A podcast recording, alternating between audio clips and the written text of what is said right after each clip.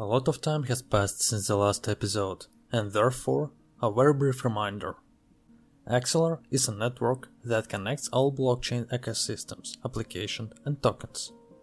Lately, Axelar managed to present its bridge between networks, satellite. They also partnered with Injective, Layer 1 protocol to create DeFi applications, which will help to more easily integrate EVM blockchains, Ethereum virtual machines, Smart contracts of these blockchains conduct transactions in a similar way as in Ethereum, well, which is logical.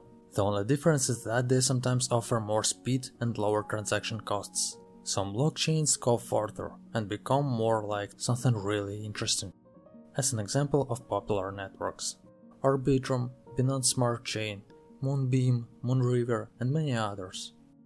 So, in the last episode, we looked at the features of Axelar, namely what I call just plug in, or batteries includes if you're familiar with Django Web Framework, support for updates of all blockchains, unified application tier language, and security supported by DPoS, delegated proof of stake.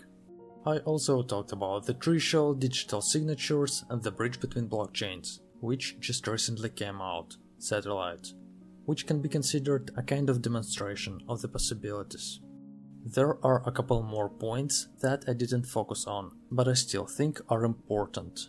Axelar consists of a decentralized network of validators, provides software development kit and API. With them, you don't have to reinvent the wheel, trying to somehow combine the interaction of several blockchains. By the way, when writing your own solution, you can easily go the wrong way. One to one communication is very often implemented with simple multi signatures, and we, as people who are not far from development, can predict the scalability problem. Two way bridges between N networks will require N squared bridges. Axelar allows you to get rid of these cross triggers. So, these SDKs plus APIs make it much easier to write decentralized applications that can run on many networks without having to search for some additional service or solution. Simple API requests and the application works.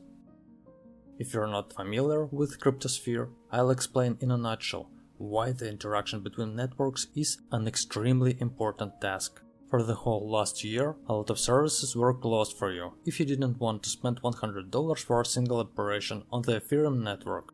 Simple transactions cost less, but still. For this reason, other blockchains have become very common. This is far from the only reason why something like this is sorely needed for Web3 to turn from something incomprehensible and unnecessary into a part of the internet that is popular in its own sector. Let's move on to the technical part, which has not yet been discussed. Cross Chain Transfer Protocol, CTP. This is an application layer protocol that allows application to use cross-chain functions. Let's take DeFi as an example, whose main focus is swaps. We will take only this function for now. These applications consist of three components graphical interface, smart contract, and a node, acting as an intermediary that sends transactions between the front end and the smart contracts. Applications can send CTP requests similar to our HTTP GET POST methods. In three steps, the operation on such platform looks like this. Register the blockchain, which the integration will take place with, register assets that will be used, and the execution of the operation itself, with withdrawal, exchange, and other functions. Suppose we want to make a deposit in a pair of X and Y, which are in different networks. How the transaction is processed? A key is generated using cryptography and consensus on the respective networks. The public keys are returned to the application. The corresponding secret key is shared by all Axelar validators. When deposits are confirmed, Axelar updates its own information that the deposit is completed. Validators generate a signature to update the account and the bridge in the original network.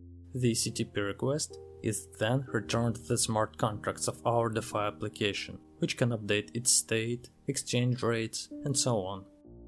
Throughout the whole process, the Axelar network at a high level acts as a decentralized read-write oracle between chains.